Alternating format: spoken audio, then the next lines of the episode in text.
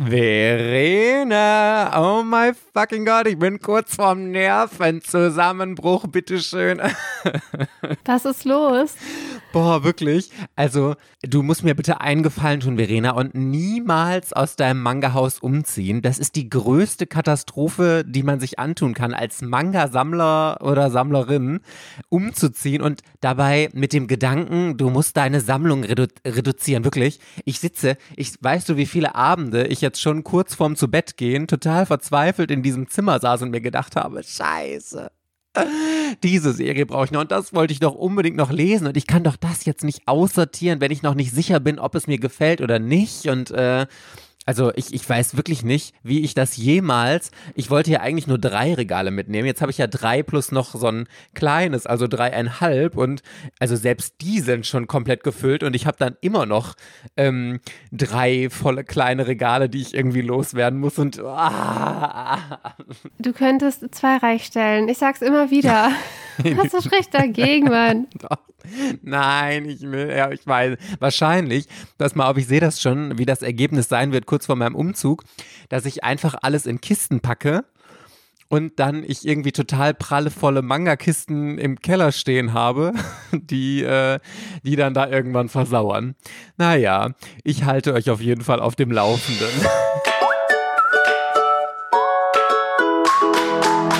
Herzlich willkommen bei Otaku, dem Manga- und Anime-Podcast. Yeah! Mit Verena und der Princess of Hohle Fritten, Mike. Hello, hello, hello, Buddy Peoples and welcome back. Es ist Sonntag und hier sind Mike und Verena für euch. Hallo. Mit einer absoluten Nostalgie-Folge. Oh mein fucking Gott, Verena, wir haben nochmal eine Runde in unserer Kindheit geschwelgt und alte Animes geguckt, die wir ganz früher geschaut haben und um jetzt nochmal zu überprüfen, ist das Gefühl, das wir damals hatten, sind diese Serien wirklich so gut oder ist das eigentlich zu einem großen Teil nur Nostalgiefaktor gewesen und heute kann man sich das alles eigentlich gar nicht mehr angucken? Und ich habe sogar noch ein absolutes Special dabei, aber da möchte ich erst gleich drauf kommen. Verena, erstmal wollte ich äh, überhaupt dich fragen, was, was das so für dich für ein Gefühl war, so alte Serien jetzt nochmal zu rewatchen. Also jetzt die allererste Serie, ich habe äh, Katzenauge wieder angefangen zu gucken. Und ich dachte erst so, oh ja, die Serie damals, die hat ja kein richtiges Ende und das ist halt immer nur so episodisch und irgendwie geht das gar nicht richtig voran. Und ich dachte mir so, und dann startet der Anime mit dem japanischen Intro. Ich dachte so, oh Gott, ist das gut. ich war so voll begeistert. Und dann der Zeichenstil, ich war sofort wieder in Toshi verliebt. Ich dachte so, oh, ich mag den Zeichenstil und ähm, ich habe da mich nicht mit gerechnet. Ich war, ich habe tatsächlich bei Katzenaugen gedacht, ich so, ja, ist ganz okay. Aber ich war jetzt irgendwie sofort wieder, es war sofort Liebe. Und äh, ich habe das nicht so eingeschätzt. Ich bin sehr, sehr, sehr glücklich, das gerade nochmal zu gucken. Ach krass. Ich habe ja total Angst davor. Ich bin ja auch, ich, also ich liebe erstmal das Intro, aber das Deutsche, dieses, da sagt man, nachts sind alle Katzen grau. Ah, das, das habe ich so gefeiert und ich habe, ich weiß, dass ich Cat's Eye abgöttisch geliebt habe und ich glaube, ich habe die Story schon mal erzählt. Beim äh, Manga Guide konnte man ja früher und ich glaube, man kann es immer noch, ich weiß es nicht ähm, abstimmen, welche Mangas unbedingt nach Deutschland kommen müssen. Und ich habe jede Woche, jede Woche für Cat's Eye abgestimmt. Aber der Manga hat es nie nach Deutschland geschafft. Und inzwischen kann ich auch sagen, um mal kurz vorwegzugreifen, bevor du ein bisschen über den Anime reden kannst, ähm, zu Recht, denn der ist echt nur so mittelmäßig. Also ich glaube, es gibt 18 Bände im Original und ich habe das auf Englisch gelesen und habe die ganze Zeit nur gedacht, ja, es ist halt wirklich so ganz krass. Fall of the Week, jedes Kapitel ist ein, ähm, ein Raubzug der Mädels. Zwischendrin wird so ein bisschen die Love Story vorangebracht oder irgendwie so, aber das hat mich so gelangweilt. Ich glaube, ich habe irgendwie drei Bände oder vier gelesen und dann habe ich mir gedacht, boah, nee, ich halte das nicht 18 Bände aus. Und ich weiß, dass ich da noch in den 18. Band reingeblättert habe, weil ich wissen wollte, wie es ausgeht, aber also ich spoiler jetzt nicht. Ich kann es euch auch ehrlich gesagt nicht sagen, wie es ausgeht, weil ich das Ende nicht verstanden habe. Ich glaube, es ist aber ein totales Larifar Larifari-Ende. Und was will man da auch zu Ende bringen? Weil ich glaube, das Ziel der Mädels war ja einfach nur, alle Gemälde ihres Vaters, der verstorben ist und so ein berühmter Maler war, zurückzuerlangen, oder? Genau, also die drei, die führen auch so ein Café. Das Café heißt Katzenauge. Ich glaube, es hat genau das gleiche Logo wie diese Karten, mit denen sie ja, halt voll. immer ihre Raubzüge ankündigen. Total unauffällig. Äh, total unauffällig. Toshi, der ist ja in Hitomi verknallt und Hitomi in Toshi. Und Toshi ist ja dann praktisch super Sonderermittler im Katzenaugenfall und läuft dann jedes Mal ins Café, erzählt die Tomi erstmal wieder, wie sie das nächste Gemälde bewachen werden und wo das nächste Gemälde halt ist. Und Katzenauge hat den neuesten Raubzug angekündigt, aber dieses Mal werden sie nicht damit durchkommen. Wir haben dieses Mal hier und da überall Sensoren und dieses Mal machen wir das so und Hitomi immer total charmant, zieht ihm halt immer alle Informationen aus der Nase und er am Ende der Folge immer, wo hat, woher hat Katzenauge gewusst, dass das so und so ist. Ne? Uh, und ich habe immer so mitgefiebert also Grundstory ist halt wirklich diese drei Mädels, ähm, Hitomi, Nami und Love, äh, führen halt dieses Café tagsüber und nachts sind sie halt Diebinnen und versuchen halt die Kunstsammlung ihres Vaters zurückzubekommen, in der Hoffnung, dass sie herausfinden, ob ihr Vater noch lebt oder ob er halt irgendwie verschollen ist und wenn er verschollen ist, wo er sich befinden könnte. Und das ist halt deren Plan. Dann haben sie halt irgendwie so einen reichen Typen, der denen halt irgendwie hilft die können auch alles. Die können mit Waffen schießen, die können alle möglichen Fahrzeuge bedienen, LKWs, Motorräder, Hubschrauber, Flugzeuge, alles. Ähm, dann sind die noch super so praktisch wie, die sind einfach wie Superagenten. Ne? Die können auch äh, super hoch springen, super schnell laufen, ewig lange laufen, durch Bäume klettern, wie Affen und so. Alles perfekt. Und die sind natürlich auch super schlau. Und genau, und die mittlere der drei Schwestern hat halt im Prinzip ein Techtelmechtel mit dem Polizisten Toshi. Und Toshi ist halt immer im Prinzip damit beschäftigt, dass er versucht, Katzenauge zu fangen. Und tatsächlich, ich habe immer darauf gewartet, dass halt irgendwann die Enthüllung kommt, dass Toshi herausfindet, dass Hitomi Katzenauge ist. Oder halt eine der drei Katzenaugenmitglieder. Und im Anime ist es nie dazu gekommen.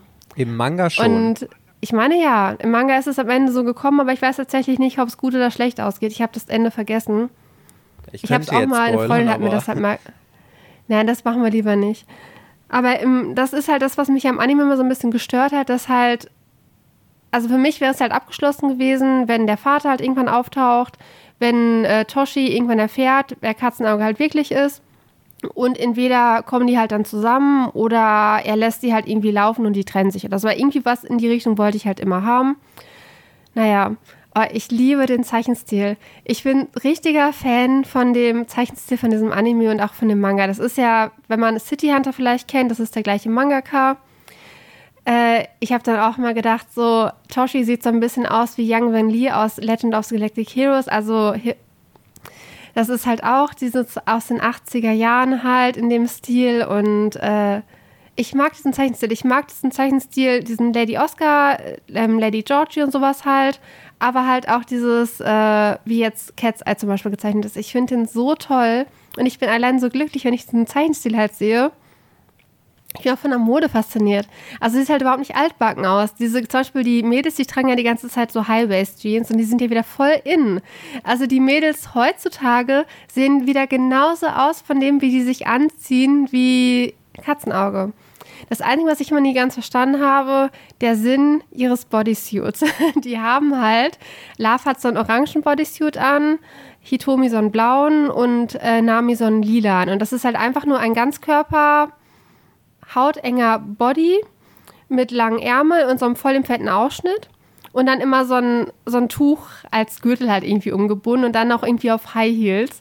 Sodass die halt immer, auch beim Laufen machen die halt immer Geräusche. Und jetzt in der dritten Folge zum Beispiel hat äh, Toshi aus Versehen Katzenauge an die Brust gefasst und halt festgestellt, dass sie eine Frau ist. Und das wusste er vorher nicht. Ne? Also wenn er was von den Silhouetten vorher noch nie hätte erkennen können, äh, dass Katzenauge weiblich ist. Ja, und die sind ja auch die ganze Zeit, die sind ja nicht irgendwie so komplett in Schwarz und tragen irgendwie Mützen und Masken oder sonst wie was, sondern die laufen halt, also die sitzen auf ihrem Motorrad ohne Helm, mit lang wehenden Haaren, freie Gesichter. Äh, jeder, der zufälligerweise vorbeikommen würde und geht abends mit dem Hund spazieren um eins oder so, würde die halt erkennen. Nein, nur in dieser Serie nicht. Die werden halt natürlich nicht erkannt. Das ist so ein Phänomen wie bei Sailor Moon halt, ne? Sobald wie die Matrosenkleid anhat, erkennt man sie nicht mehr, obwohl sie, Obwohl ich finde, diese Kleidung von Katzenauge, die ist halt super, super auffällig. Also wenn da in Zivil jemand hergehen würde, oder also nicht ein Passant, meine ich, irgendein Unbeteiligter, der würde doch sofort denken, was hat die denn für ein Kostüm an? Naja, Man gut. würde sie halt erkennen. Wir reden hier gerade davon, dass die in einem Café Katzenauge mit dem gleichen Logo, das von der Visitenkarte ist, äh, arbeiten und der Typ sitzt da ständig drin und raltet nicht. Also äh, ich glaube, das muss man in dieser Serie irgendwie einfach hinnehmen. Also, die bringen, ich glaube, vielleicht spielt die Serie auch so ein bisschen expliziter mit, mit diesem, mit dieser Lächerlichkeit von Magical Girl Serien, dass das, oder von Superhelden allgemein, dass man das irgendwie nicht erkennt. Aber aus meiner Erinnerung heraus war es bei Katzenauge auch immer so, dass die immer so im Schatten gearbeitet haben und im Schatten der Bäume und im Schatten von Wänden und so und dass sie dann einfach nicht erkannt wurden oder was weiß ich. Aber was mich. Ja, natürlich. Mhm. Die haben auch keine, diese Nachtsichtgeräte hatten sie natürlich auch alles nicht. Die haben halt einfach genau im Dunkeln gearbeitet, haben trotzdem alles gesehen. Die sind ja auch Katzen. Katzen sehen im Dunkeln alles. Ähm, was mich aber interessieren würde, hat es dich jetzt gestört, weil das ist ja bei Cat's Eye wirklich so ganz krass Fall of the Week. Also jede Folge oder von mir aus in Doppelfolgen ein Fall, nächster Fall, nächster Fall, nächster Fall. Ist dir das irgendwann zum Hals rausgekommen oder fandest du das trotzdem irgendwie ganz cool? Äh, bisher nicht. Bisher hat mich jedes Mal das Opening einfach mal wieder so glücklich gemacht und dieses Ending, äh, im Ending, das ist ja auch dann natürlich japanisch. Und äh, auf RTL 2 damals haben die ja nur irgendwie, die waren drei nebeneinander und haben sie die Köpfe immer hoch und runter gemacht oder so von der Seitenansicht halt in dem Profil. Und das ist so ein Aerobic-Video am Ende und dann irgendwie so ein Aerobic-Lied dabei. Es ist so trashig, dass ich es halt jedes Mal total feiere und mir auch diese sechs Minuten halt gönne. Drei Minuten Intro, drei Minuten Outro. Dann bin ich so glücklich für die Folge. Ich, ich bin einfach schon glücklich, wenn ich Toshi sehe und wie er praktisch jedes Mal scheitert, Katzenauge nicht kriegt und sich dann bei Hitomi ausheult und dann kommt dieser Chef halt wieder rein und schnauzt ihn halt zusammen, dass er Katzenauge schon wieder halt entwischen lassen. Bisher hat sich das für mich noch nicht abgenutzt und ich kann ja auch theoretisch noch mal raussuchen, wie der Manga endet, wenn ich den Anime halt dann durch habe. Aber es ist halt ich finde, er ist relativ schnell erzählt, also auch von der Abfolge der Bilder und so. Ich finde, viele Anime aus den 80er Jahren haben es halt teilweise dass, dass es sich so anfühlt, als würdest du das alles in Zeitlupe gucken. Als würde halt irgendwie nichts passieren. Und hier finde ich schon, ist in einer Folge mal relativ viel drin. Also es geht, die Handlung geht ja nicht weiter, aber in sich diese abgeschlossene Fall of the Day Episode, die hat relativ viel Inhalt und das gefällt mir sehr gut. Ich habe gucke übrigens äh, die, ich ähm, habe mir bei Kase den Anime gekauft. Ja, dann gibt es ja dann zwei Boxen. Ich weiß nicht, den gibt es auch auf Crunchyroll, glaube ich, zu streamen. Ich weiß aber nicht, ob da das deutsche Intro ist oder ob auf Crunchyroll auch das japanische Intro ist. Auf jeden Fall auf der Kase Blu-ray oder auch die Kase DVD ist das japanische Intro. Ah, okay. Für diejenigen, die es wichtig ist und sich ärgern, dass die da nicht das deutsche Intro halt drauf haben. Und die ist ja sogar relativ günstig. Also ich habe gerade mal bei Amazon geguckt, 53 Euro äh, für die Komplettbox der ersten Staffel. Nein, das sind, du musst ja zwei kaufen. Das sind ja 100 Euro für die komplette Serie dann. Ja, ja, genau. Aber das ist die erste Staffel, ne? Also da sind ja irgendwie 36 Episoden, glaube ich, hier drin. Und also dafür, das sind ja dann 1,50 Euro pro Episode oder so umgedreht. Also das finde ich für Anime wirklich relativ günstig. Da kannst du nichts sagen, oder? Ja, und äh, wenn Amazon zum Beispiel eine 3 für 2 Aktion hat, das ist auch, Katzenauge war sehr häufig mit drin. Ich habe die auch in der 3 für 2 gekauft. Ah, Zusammen okay. mit irgendeiner Inuyasha-Box oder sowas, weil das preislich ungefähr die gleiche Kategorie war. Also was ich jetzt geschaut habe, Verena, und ich bin total im Hype jetzt wieder drin. Und äh, ich, ich muss sagen, ich habe gerade ein Fable für Reboots. Und zwar hatte ich ja schon ganz, ganz oft vorgeschwärmt, dass äh, Shaman King eine meiner absoluten Lieblings-Shonen-Serien überhaupt ist. Ich weiß gar nicht, woran es liegt genau, aber irgendwie äh, mag ich die Charaktere total. Ich mochte auch schon damals, als die Serie rausgekommen ist, diesen relativ individuellen Zeichenstil von Hiroyuki Takei wenn ich ihn richtig ausspreche. I'm sorry. Ähm, und Jetzt gibt es ja auf Netflix, Netflix hat sich exklusiv die Rechte in Deutschland oder ich glaube sogar weltweit an diesem Anime gesichert, ein Reboot zu Shaman King. Und ich habe jetzt einmal den alten Anime geschaut, nochmal die ersten paar Folgen und ich habe mir die ersten Folgen von der Neuauflage angeschaut und ich bin total begeistert. Also ich muss zwar sagen, Ah, gut, das ist jetzt mein Nostalgikerherz. Ähm, ich liebe einfach das Intro von Shaman King aus der alten Serie. Das ist so großartig, dieses englische Intro. Ich habe das gefeiert und das gibt es jetzt in der Neuauflage nicht, aber es ist ja auch absolut verständlich. Es ist einfach eine neue Serie. Natürlich hat es ein neues Intro bekommen. Äh, ich traue trotzdem ein bisschen hinterher und ich muss sagen, ähm, dass das Design allgemein irgendwie ein bisschen glatter aussieht. Ich weiß gar nicht, wie ich das besser beschreiben kann, aber der Zeichenstil im Manga ist ja eigentlich super individuell. Also ich finde, der Autor hat so einen Zeichenstil, wenn der irgendwas zeichnet, egal was, du erkennst den sofort. Und äh, es gibt ja ganz oft so, Kakeguri ist für mich immer das beste Beispiel von absolut Standard-Manga-Zeichnung, die in jedem x-beliebigen Manga so aussehen könnte. Null Individualität, natürlich geil gezeichnet, aber irgendwie null individuell. Und Charmin King hat das gar nicht. Das hat, sind super individuelle Zeichnungen, ganz, ganz toll gemacht. Und ich fand, dass davon in der Neuauflage vom Anime so ein bisschen ist was eingebüßt hat. Vor allem merke ich das immer an den Augen. Also zum Beispiel vom Hauptcharakter äh, Jo der ist irgendwie so ein bisschen glatt geschliffener in den Augen und irgendwie, hm, keine Ahnung. Aber die Animationen sind toll und was mir ja immer ganz besonders gut gefällt, das habe ich ja schon mal erwähnt, dass ich es liebe, wenn Stories schnell erzählt werden. Ich habe auch im Internet gelesen, dass das für manche Leute äh, das kritisieren, dass sie das nicht gut finden. Ich finde das toll, weil man kann ungefähr sagen, dass der ähm, neue Anime die Story in der Hälfte der Zeit erzählt. Also es ist doppelte Geschwindigkeit wie im alten und es gibt nicht so diese Filler-Sachen und ähm, es wird nicht alles so ausschweifend erzählt, sondern es hält sich wirklich. Ich hatte auch das Gefühl, dass so die Szenen, die Zeichnungen ganz krass aus dem Manga übernommen wurden, dass ich einzelne Bilder eins zu eins äh, im Manga so wiedergefunden habe. Ich hatte ja letztens erst den ersten Band von Shaman King gelesen und dann habe ich ja ja gesagt, okay, ich warte jetzt damit, bis der komplett auf Deutsch draußen ist und dann lese ich erst weiter. Und das finde ich so toll und ich hatte so Spaß daran. Und alleine als ich die erste Folge vom Reboot geguckt habe, habe ich gedacht, ja, oh, das ist so toll. Und da wird auch direkt, glaube ich, ähm, total weit die Story vorangetrieben. Und ähm, das ist einfach toll. Es ist einfach gute Unterhaltung. Es sind fast alle gleichen Synchronsprecher von früher. Und ähm, das ist einfach rundum gut gemacht, schöne Animationen und so. Und dann im Vergleich im alten Anime, den fand ich auch toll. Ich finde, beide sind großartig. Immer noch, auch der alte, so aus Nostalgiegründen. Aber da habe ich wieder dieses typische gemerkt, ähm, was ich jetzt beim neuen nicht habe, dass ich so zwischendurch gedacht habe, oh, oh, jetzt komm, das Gespräch hätte jetzt nicht sein müssen. Das ist irgendwie so, ja, nice to have, aber brauche ich nicht. Und ich bin ja wirklich so mit dem Rotstift.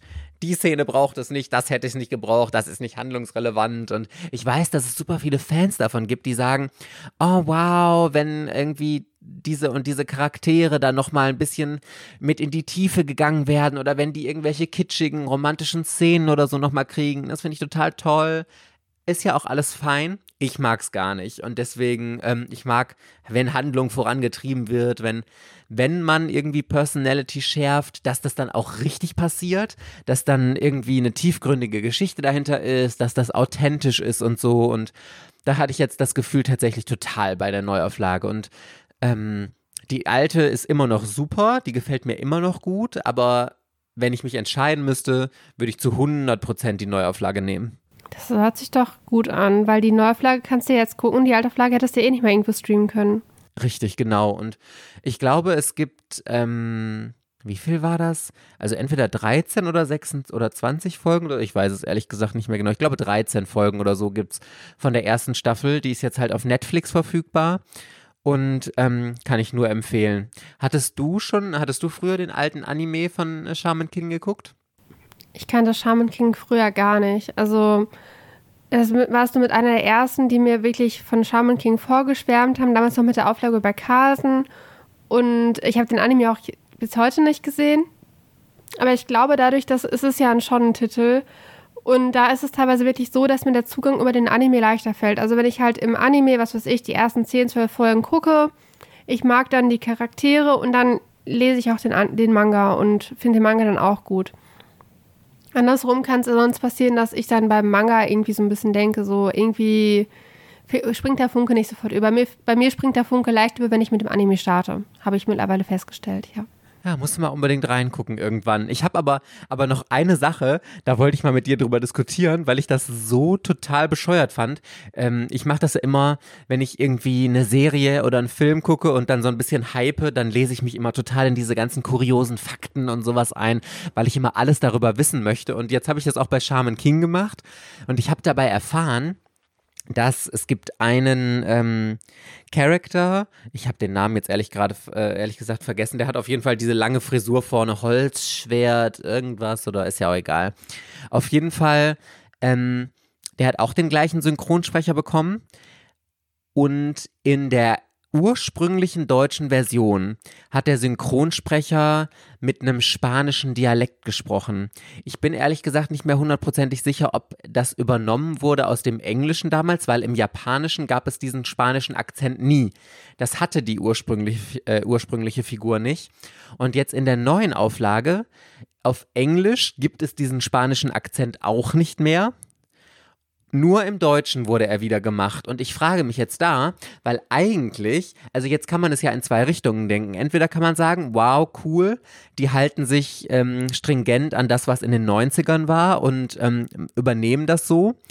Oder eigentlich, und das ist eigentlich das Denken, wie ich es denke, weil die meisten Manga- und äh, Anime-Fans sind ja, das ursprüngliche Werk soll so originalgetreu wie möglich wiedergegeben werden. Und der Typ hat im Original einfach keinen spanischen Akzent. Warum wurde das dann in der Neuauflage wiedergemacht, nur weil es im 90er-Anime jetzt so war? Das macht doch gar keinen Sinn, oder was meinst du dazu? Also erstmal finde ich es total irrelevant, sich darüber Gedanken zu machen und darüber Artikel zu verfassen. Äh, weiß ich nicht. Ähm, so spontan würde ich jetzt sagen, ist es, ist es mir egal. es ist so. Hi, Witzke, ey, du stellst eine Frage. Also, ob das jetzt im Englischen auch Spanisch Akzent ist oder nicht, das denke ich mir so, hä, das macht doch eh überhaupt keinen Sinn, weil die ja auf Englisch sowieso gar nicht andere Akzente, also, es würde sich ja eh anders anhören und bezüglich der Leute, die die deutsche Synchronfassung von aus den 90ern kennen, die finden es wahrscheinlich gut, weil sie die Stimme halt so kennen. Und wenn er vorher mit spanischem Akzent geredet hat und redet jetzt Hochdeutsch, dann denken sie sich, was ist denn mit dem Charakter auf einmal passiert? Und da kannst du ja, guckst du nach dem Original, das ist so, guckst nach dem, ist es so, dann hast du immer welche, die sich beschweren und die sagen, ich hätte aber gerne das Original, japanische Original ohne Akzent, ich hätte aber gerne das Original aus den 90ern, abgeguckt am Anime. Also, da kann man sich auch so viele Gedanken machen, finde ich. Wenn die Synchronisation gut ist, wenn die, ähm, wenn die von den Stimmen her zu den Charakteren gut passt, dann freut man sich darüber, dass es eine gute Synchronisationsarbeit ist und äh, dass es ein guter Anime geworden ist. Das reicht doch. Absolut. Da muss man ja nicht die Fehler suchen. Das stimmt. Und ich, ich habe aber noch eine Sache, das ist mir früher nie aufgefallen und auch beim Manga-Lesen nicht. Der Protagonist läuft die ganze Zeit oben ohne rum. Also der hat so ein Hemd an, aber das ist komplett aufgeknüpft, sodass man seinen ganzen Oberkörper sieht. Und ich meine, der ist ja irgendwie zwölf oder vierzehn, rennt so in der Schule rum und so. Und da habe ich mich auch gefragt, eigentlich ist das total gestört. Also Character Design hin und her, äh, okay. Aber warum läuft er die ganze Zeit oben ohne rum? Vielleicht ist die ganze Zeit Sommer und Absolut. Der hat ja die ganze Zeit keine Strümpfe an, der hat doch immer Sandalen, oder? Ja, ich glaube schon. Naja, egal. Okay, was hast du noch geguckt, Verena? Ich tatsächlich, ich war immer am Rechnen, so weil wir überlegt hatten, Rewatch nach so und so vielen Jahren. Und es sind 25 Jahre. Rewatch nach 25 Jahren. Was? oh mein oh Gott. Oh mein fucking Gott. Der Anime ist aus den 80ern und der lief 1996 auf RTL 2. Wunderbare Poliana. Das habe ich noch nie ich gehört. Muss, ich muss in der Grundschule oder so gewesen sein oder fünfte Klasse. Auf jeden Fall ist das so ein kleines braunhaariges Mädchen.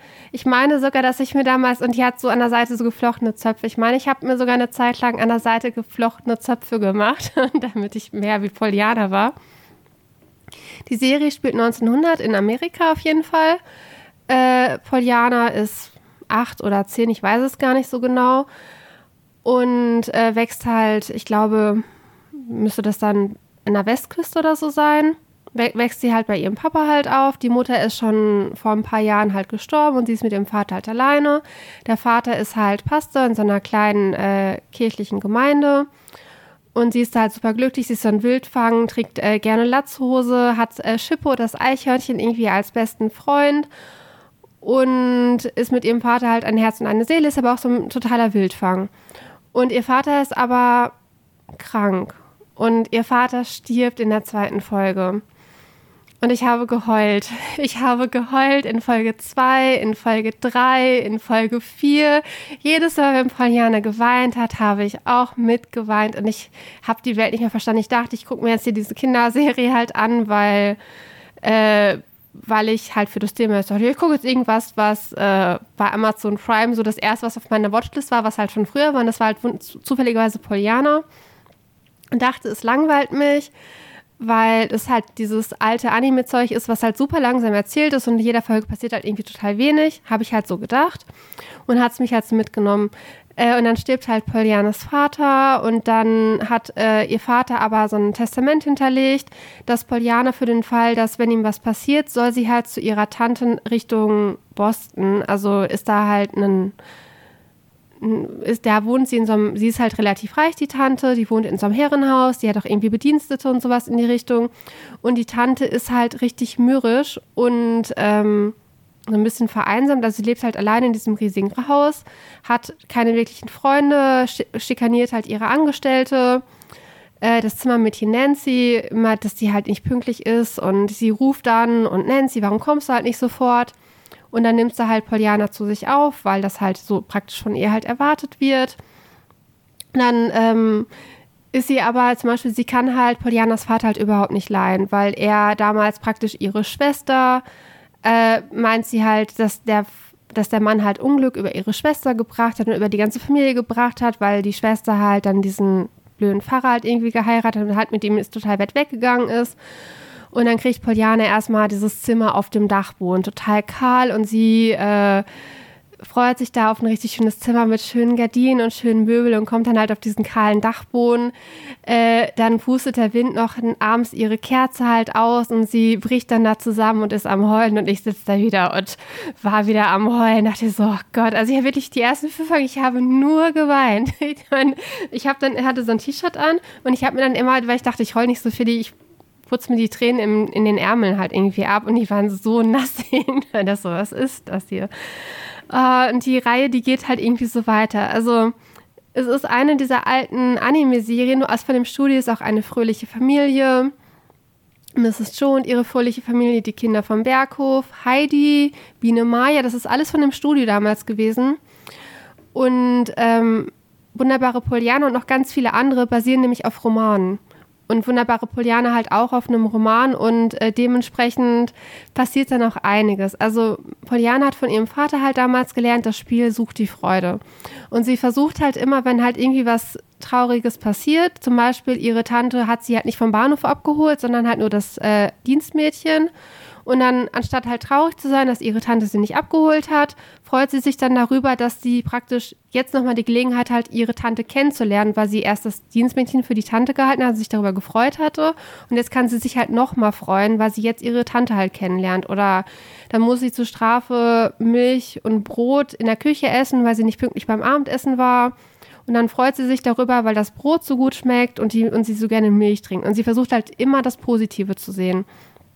In der Geschichte ist es auf jeden Fall so, dass sie halt natürlich ihre mürrische Tante, dann kommen noch zwei andere Erwachsene dazu, die halt auch relativ einsam sind und mürrisch und Poliana schafft es halt mit ihrer wunderbaren Art, langsam das Herz dieser ähm, vereinsamten Menschen zu erweichen, dass die halt dann auch wieder praktisch Freude im Leben empfinden und dankbar dafür sind, äh, was sie halt haben und dass sie Poliana kennengelernt haben.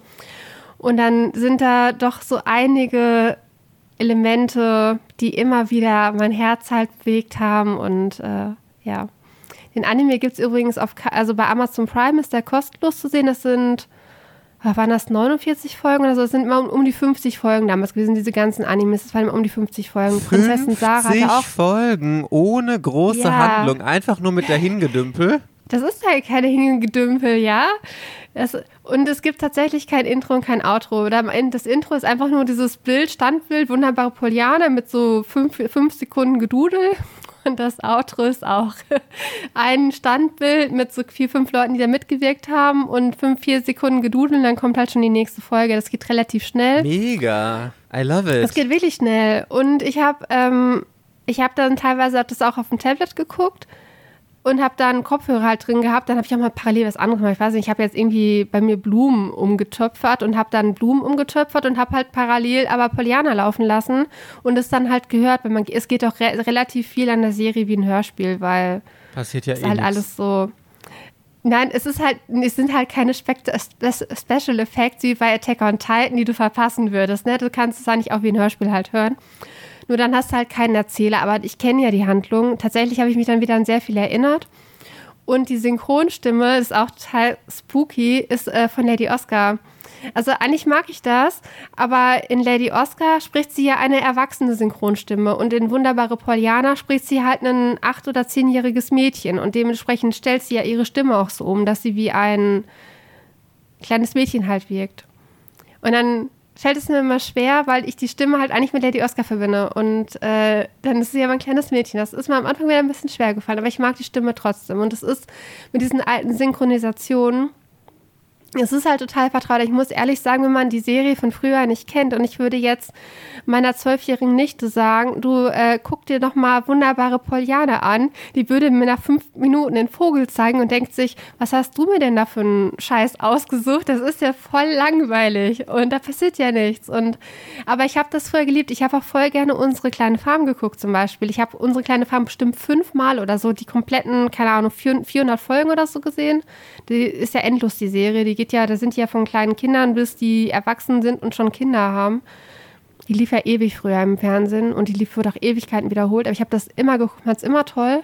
Und ich habe auch irgendwann mal so mit 15 gedacht, glaube ich, oder mit 16, 17 oder 18, vielleicht war ich ja schon im Studium, ich gucke jetzt mal Heidi. Ich kannte Heidi früher nicht und habe dann tatsächlich in dem Alter halt auch nochmal Heidi geguckt, das allererste Mal. Und das ist ja das gleiche Studio und ich fand es halt auch richtig gut. Und wenn man so die Art halt mag, ist wunderbare Poliana auf jeden Fall wirklich empfehlenswert. Aber man muss sich halt darauf einstellen, dass es halt dieser alte Stil ist halt, ne? Das ist halt, es gibt keine Special Effects. Also, ja, es gibt auch keine, es, die Animationen sind halt auch super simpel und es überzeugt eher durch diese herzerwärmende Story. Ah, okay. Also, ich habe noch zwei andere geguckt, aber ich glaube, ich entscheide mich jetzt für eine spezielle Serie davon, weil ich glaube, ich über die andere letztens schon mal ein bisschen philosophiert habe. Und zwar möchte ich gerne noch über Pokémon reden. Oh Gott, ich bin heute voll, ich bin ja immer voll die Mainstream-Bitch.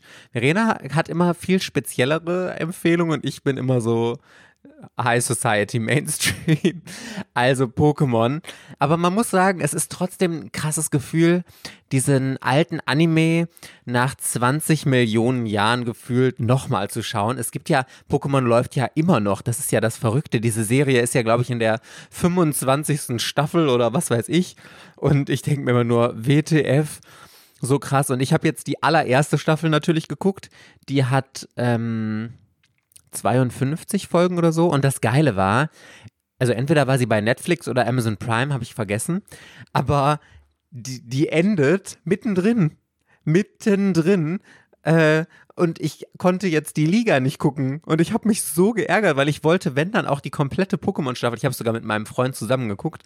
Aber ähm, ich, ich weiß jetzt, kenne die Top 4 nicht. Und ich habe das auch als, äh, als Kind noch nie komplett gesehen, Pokémon. Damals durfte ich auch nicht jeden Tag RTL 2 gucken und da war das so, ja, ab und zu durfte ich das mal. Und ähm, deswegen kenne ich nur so random Pokémon-Folgen mal hier, mal da. Aber das war bei den Animes ja damals wie bei Jan oder Sailor Moon. Da war ja eben meistens Monster of the Week und deswegen äh, konnte man da super einfach einschalten und so ein bisschen ist es ja auch bei Pokémon, auch wenn das natürlich nochmal auch eine Handlung und so verfolgt. Aber das war so schön, Verena. Ich hatte so nostalgische Flashbacks und ich bin aber auch mit diesem Gedanken dran gegangen, würde ich das immer noch gut finden, wenn ich es nicht als Kind gesehen hätte? Und ich glaube nur zum Teil. Also, ich glaube, Pokémon ist grundsätzlich schon ein mega geiles Franchise und ich glaube auch, wenn man das als Erwachsener guckt, findet man das toll und findet man auch die Spiele gut und irgendwie so. Und die Anime-Serie hat auch einfach starke emotionale Momente und sowas. Und wofür ich Pokémon einfach total liebe. Aber ich glaube, dass schon auch ein großer Teil für mich Nostalgie da drin schwebte. Ich fand zum Beispiel, boah, wirklich, ich bin so traumatisiert immer noch davon, Verena, da habe ich Rotz und Wasser geheult. In dieser Folge mit Glumanda, ich weiß nicht, ob du die mal gesehen hast, ich glaube, die ist sogar relativ am Anfang, wo so ein ganz ekelhafter Trainer ist, der keinen Bock mehr auf seinen Glumanda hat, weil sich das irgendwie nicht entwickelt oder irgendwie sowas, ich weiß nicht mehr ganz genau. Und sagt dann zu dem Glumanda, es soll auf diesem Stein warten, bis er zurückkommt und geht dann einfach und will es da verrotten lassen. Und das Glumanda ist so treu und wartet da und wartet und ähm, tagelang und es regnet und es ist kalt und es, sein Flämmchen da am Schwänzchen wird immer schwächer, weil er einfach nicht mehr kann und so, aber er weiß und wartet darauf, dass sein Trainer zurückkommt, ist aber da alleine gelassen worden und wirklich, das hat mein, mein kleines Herz so hart gekickt, dass ich gedacht habe, boah, das kann nicht sein. Wie kann man einem kleinen armen Glumanda sowas Schreckliches antun? Das, wenn ich sowas bei Pokémon sehe, dann, äh, ich bin ja auch ganz hart getriggert von Tierquälerei, wirklich. Ich finde es weniger schlimm, also das, das klingt jetzt natürlich böse, ich finde natürlich beides schlimm, aber ich finde es weniger schlimm, andere Menschen äh, zu äh, zu ärgern, quälen oder was weiß ich, weil ich immer denke, boah, also irgendwo können die sich noch besser wehren als so ein armes, unschuldiges Tier. Aber vielleicht hasse ich Menschen, Menschen inzwischen auch zu sehr und liebe da Tiere zu sehr für. Aber naja, jedenfalls war ich bei diesem Glumanda, hab da Rotz und Wasser geholfen. Da sind einige Folgen, auch ähm, mit Pikachu und Ash. Und ich finde, also immer noch, dass das so stark ist und einen so emotional mitnimmt und das hat mich so richtig bewegt und ich war dann richtig traumatisiert, als ich festgestellt habe nach 52 oder 54 Folgen oder so, okay, mittendrin war einfach zu Ende. Ich glaube, da, also entweder ist die Staffel da offiziell zu Ende oder Netflix oder Amazon, ich weiß es nicht mehr, haben sich äh, die restlichen Folgen nicht gesichert oder so und es gibt einfach aktuell keine Möglichkeit, vielleicht kann man die Episoden oder die Staffeln kaufen, aber da bin ich ja mal zu geizig für, das irgendwo zu gucken. Jetzt bin ich richtig traumatisiert davon, Verena. Ich werde das Ende von Pokémon nie erfahren. Ich werde niemals erfahren, ob Ash denn jetzt die Pokémon-Liga bestanden hat. Verdammt. Lies den Manga. Kannst du die äh, hier die super Luxus Schuber Edition bei Panini kaufen? Kostet nur 90 oder 100 Euro? Ja, aber der basiert ja nicht auf dem Anime. Das ist ja das Problem. Der Manga so. basiert ja auf der äh, Computerspielreihe und der Anime ist ja was komplett Individuelles. Und klar gibt, hm. tauchen da die gleichen ähm, Arenaleiter auf und sowas, aber die Handlung ist eine komplett andere. Ja. Also. Aber also mit dem Anime, was ich halt immer, ich habe dann teilweise für meinen Neffen einfach mal Pokémon-Fragen gemacht, weil ich dachte, okay, da will jetzt irgendwie was gucken, was so kinderfreundlich ist, dann ich mal Masse Pokémon an. Und ich habe tatsächlich nicht verstanden, was das für Staffeln sind, weil die heißt, das ist ja nicht erste, zweite, dritte Staffel, das ist irgendwie schwarz-weiß, rot-gold, wie auch immer. Und ich habe, und ich habe tatsächlich auch nicht herausgefunden, ob Amazon Prime die allererste Staffel hat, in der es nur 150 Pokémon gibt. Und das hat mich früher als Kind gestellt. Aber ich weiß noch, wie ich mit Pokémon angefangen hatte. Mein Bruder war im Zeltlager und ich musste ihm jeden Tag Pokémon aufnehmen und habe das dann halt immer geguckt, während ich es halt aufgenommen habe. Und in diesen zwei Wochen, in denen er im Zeltlager war, fand ich das tatsächlich dann ganz gut. Damals, und dann habe ich das einmal komplett geguckt, aber ich kann mich auch an keinen roten Faden erinnern. Die haben halt irgendwie Pokémon getroffen, haben Pokémon gefangen oder auch nicht. Und ja, irgendwie waren noch Rocco und Misty halt dabei. Und Togepi? Togepi ist in der ersten Staffel, oder? Mm, nee, in der zweiten Staffel, glaube ich. Ach so. Ja, also ja, kommt auf jeden Fall habe ich aber den, ich habe den roten Faden halt nicht verstanden und Ash ist auch nie der beste Pokémon-Trainer der Welt gewesen, glaube ich. Und ich habe auch nie was davon gesehen, dass die, wie heißt nochmal der Gegner? Im Spiel heißt der Gary, ne? Gary. Wie heißt mhm. der? der heißt Gary, ja. ja. Ach so. Ich liebe Team Rocket ich mag die, die, Sprüche von Team Rocket, wenn die halt auftauchen, wie sie ihre Welt regieren ja, wollen. Voll. Und äh, das Wir ist das Beste an, an jeder regieren. Folge. Ja, voll, voll. Bin ich total bei dir. Team Rocket waren immer meine heimlichen Helden, weil das immer, ich habe immer meine Zukunft darin gesehen, dass ich so voll, voll die Attitude habe, äh, voll einbilde, dass ich so das Highlight vom Dienst bin, aber eigentlich so eine abgefragte Persönlichkeit äh, habe ich immer meine Zukunft gesehen. Und äh, it's true, it's uh, it's my life. I am Jesse from Team Rocket. Sad but true. Richtig witzig. Ich liebe Team Rocket. Ich liebe solche tragischen Helden und ich bin ja eh inzwischen immer eher also in den meisten Geschichten auf der Seite der Bösewichte. Ich bin ja auch Slytherin, falls ich es noch nicht erwähnt hatte. Und ach, ich liebe. Team Rocket ist Big Love. Und deswegen war ich immer so traumatisiert, weil im ersten Spiel kommen ja Jesse und James gar nicht vor, also in der roten und blauen Edition. Die sind ja erst in der gelben Edition dann äh, reingepackt worden, dass die wirklich Team Rocket vertreten haben. Und das hat mich immer total traumatisiert, weil ich immer gedacht habe, hä, Team Rocket? Aber Team Rocket sind doch Jesse und James und äh, ach nee. Also der Anime ist schon mit den Spielen zusammen das Beste von Pokémon überhaupt. Ja, ich lieb's. Naja, also immer noch, Verena. So, hast du denn noch zum Abschluss eine, äh, eine Serie, die du noch geguckt hast? Ja, ich habe noch was in die Richtung geguckt, was äh, wie wunderbar, wunderbare Poliana ist. Die Kinder vom Berghof. Die Kinder vom Berghof hat auch so ein deutsches Intro. Also die haben das ja früher ganz häufig gemacht, dass diese Animes, die hatten zwar ein japanisches Intro, aber dann hat halt irgendeine Sängerin hat halt ein deutsches Intro dazu gesungen. Und die Kinder vom Berghof hatte das. Und offensichtlich kann ich das in- und auswendig und habe auch irgendwelche kleinen Hefte mit den Songtexten der ganzen Intros von den Animes, die ich geguckt habe, äh, vollgeschrieben und die alle auswendig gelernt die ganze Zeit gesungen. Ich muss ein furchtbares Kind gewesen sein, singt er die ganze Zeit. Äh, das von den Kindern vom Berghof und was auch immer ich da noch gesungen habe. Auch richtig schlimm. Ich hatte damals so eine CD, die Schlümpfe. Die haben auch so komische Lieder gesungen. Ja, auch mal nachgesungen. Ähm, oder ich fand die Doofen so doof, mit, äh, lustig mit Mief und so, ne? Kennst du das noch? Ja, okay, ich schweife gerade ein bisschen ab. Auf jeden Fall die Kinder vom Berghof. Ist auch eine dieser ungefähr 50-teiligen Anime-Serien, die auf einem Roman basieren. Und es ist auch sehr, sehr, sehr traurig. Also das Ganze spielt in der französischsprachigen Schweiz, so 1910 rum oder 1900, 1910, also auch die Zeit, in der auch wunderbare Poliana spielt. Annette äh, lebt mit ihrer Mutter und ihrem Vater halt oben auf der Alm. Irgendwie gefühlt ist da auch die meiste Zeit Winter.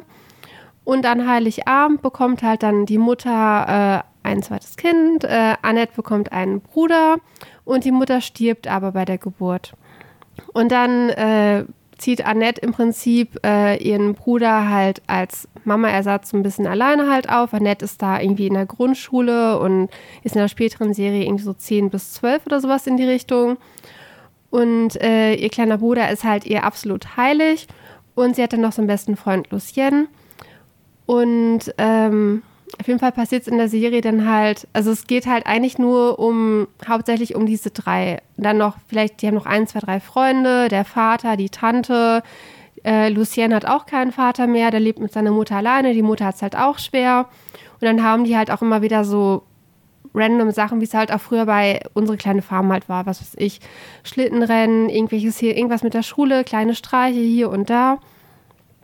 Und es ist auf jeden Fall dann irgendwann so, dass ähm, der kleine Bruder von Annette, hat halt irgendwann einen Unfall, da stürzt ein Abhang runter und verletzt sich dabei das Bein und dann bekommt halt die Diagnose, dass er nie wieder ohne Krücken laufen kann. Und der Unfall wurde halt verursacht, weil Lucien, also der beste Freund von Annette, hat halt irgendwie den Bruder irgendwie geärgert. Und dabei ist es halt passiert. Und dadurch äh, gibt es dann halt einen riesigen Bruch zwischen den beiden, die halt vorher beste Freunde waren. Und dann geht es halt im zweiten Teil der Geschichte geht es halt im Prinzip darum, dass versucht Lucien seine Schuld wieder gut zu machen und sich mit Annette wieder zu vertragen. Ja, ist auch wieder so sehr emotional, die ganze Serie. Ist, ähm, sie liegt mir aber nicht so am Herzen wie wunderbare Poliana. Aber sie, ich habe sie damals auch sehr gerne geguckt. Ich habe sie auch sehr oft gesehen bestimmt, äh, ich glaube, ich habe sie so oft gesehen, wie sie auf RTL 2 wiederholt wurde. Immer wenn sie wiederholt wurde, habe ich sie halt wieder geguckt. Also ich weiß noch nicht, wie oft sie wiederholt wurde. Aber die fand ich auch immer toll. Und die war auch äh, emotional mit, äh, mitreißend. Aber sie war auch vom Stil war sie halt ähnlich, ne? Dass sie halt auch wieder, es gibt keine Special Effects in diesem Anime logischerweise. Das ist alles relativ simpel gehalten. Das ist alles eher wie ein man könnte es halt auch als Hörspiel hören. Ich habe halt auch mehrere Folgen auch wieder mit Kopfhörern halt gehört und habe da mal wieder hingeguckt, aber habe dann auch parallel irgendwas im Garten oder so gemacht. Und das hat eigentlich relativ gut geklappt. Ich habe ja trotzdem alles mitbekommen und verstanden. Ist so eine Serie zum Abschalten. Was ich bei den Serien tatsächlich ein bisschen schwierig finde, ist halt die Länge, ne? Also ich mag es eigentlich momentan lieber, ein Anime zu gucken, eine Staffel und die hat zwölf Folgen Finde ich super. Dann denke ich mir, boah, super, äh, gucke ich in drei Abenden jeden Abend vier Folgen und bin halt mit fertig. Danach geben dann halt die so 25 Folgen haben, da brauche ich, äh, bin ich schon immer ein bisschen länger überlegen und eigentlich fange ich ungern Animes an, die so 50 Folgen haben, geschweige denn welche, die noch so wie ganz früher über 100 Folgen haben.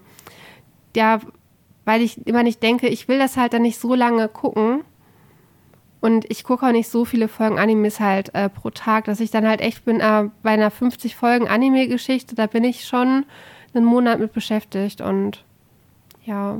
Aber jetzt ach, so von der Priorität momentan, ich würde noch gerne eine fröhliche Familie nochmal wieder gucken. Also jetzt erst erstes Cat's Eye zu Ende. Das fand ich jetzt am, am besten tatsächlich. Jetzt, ich war da auch voll überrascht von Wunderbare Poliana, wie gut mir das gefällt. Das wäre jetzt auf Platz zwei. Dann würde ich aber erst eine fröhliche Familie dazwischen schieben und Kinder vom Berghof wäre jetzt momentan noch ein bisschen abgeschlagen. Also da ist mir das gerade nicht so wichtig, das zu Ende zu gucken. Aber weißt ich du, weiß was ich ganz faszinierend ausgeht, finde? Wie viele Anime-Serien du kennst, von denen, also es ist ja nicht so, dass ich die nicht kenne, also nicht nur nicht kenne, sondern ich habe da noch nie im Leben von gehört. Das ist so krass. Und das lief auf RTL 2 teilweise? Die liefen alle auf RTL 2, aber die liefen auf RTL 2, bevor, glaube ich, Sailor Moon und Yu-Gi-Oh! und Pokémon im Fernsehen liefen. Also deswegen, die hatten, ich meine, das war immer so 95, 96 war die erste Strahlung auf RTL 2 von den ganzen Sachen und ich habe das halt früher alles geguckt. Und irgendwann wechselte das Programm, dann kam ja irgendwann Detektiv Conan, Sailor Moon, Yu-Gi-Oh!, Pokémon. Und da sind halt diese Serien, die halt eher im Stil sind. Das ist ja alles im Stil so ein bisschen. Heidi kennt ja, glaube ich, jeder, ne? Äh, das ist alles eher so in dem Stil und die sind ja dann irgendwann aus dem RTL 2 Nachmittagsprogramm alle verschwunden. Mila wurde ja auch äh, irgendwann nicht mehr gezeigt. Das, äh, ich habe keine Ahnung, wann Mila die letzte Ausstrahlung auf RTL 2 hatte. Ja, da hat sich das Ziel halt irgendwie geändert. Prinzess, kleine Prinzessin Sarah gehört ja auch noch in die Richtung, die eher so wie Kinder vom Berghof und wunderbare Poliana ist. Es gibt bei KSM, die haben ganz viele von diesen Klassikern äh, auf Blu-ray oder DVD halt rausgebracht. Das sind meistens zwei Boxen und jede kostet so um die 50 Euro. Ist also schon ganz schöner Luxus. Dafür, das Zeug ist halt 4 zu 3. Das hat halt nur eine deutsche Tonspur, da ist keine japanische Zweit, äh, Zweitfassung drauf und ich habe mittlerweile von den Animes von Friedrich gekauft habe, ich habe Mila gekauft, Georgie, Lady Oscar, die Rosen von Versailles, Katzenauge, die Schatzinsel. Ich meine, das war's. Ja. Also wunderbare Poliane habe ich noch gar nicht gekauft. Jetzt hätte ich es vielleicht gerne. Eine fröhliche Familie auch noch nicht. Aber das sind doch die Sachen, die müsste ich eigentlich tatsächlich aus Nostalgie, müsste ich die irgendwann mal noch anschaffen. Und wenn ich sie nicht kaufe, würde ich mich irgendwann ärgern, wenn sie vergriffen sind. Habe ich Rock'n'Roll Kids schon aufgezählt, dass ich die auch gekauft habe damals? habe ich auch noch nie von gehört, ehrlich gesagt. schon witzig. Das ist auch toll. Aber das ist gerade in Ningpo zu streamen und die DVD ist äh, ausverkauft. Also die kannst du nicht mehr kaufen, leider. Ja, guck mal, so ist es doch schön, dass du hier jetzt nochmal richtig Inspiration rausgegeben hast. Das, also das würde mich jetzt auch mal wirklich interessieren, wie viele jetzt von unseren Hörerinnen und Hörern gedacht haben, ah ja, das kenne ich auch und für wie viele das genauso neu war wie für mich. Könnt ja gerne mal schreiben. Okay, Party Peoples, that was it mit dieser Folge für heute. Wir hoffen, es hat euch gefallen. Wir bedanken uns ganz, ganz herzlich bei unseren Superfans Sabrina, Tom und Tine Vielen, vielen Dank für eure Unterstützung und alle anderen, die uns auf Patreon unterstützen. Yes, und dann hoffen wir, dass wir euch nächste Woche Sonntag dann in der nächsten Ortaco-Folge wiederhören. Bis dann, ihr Lieben. Tschüss. Ciao.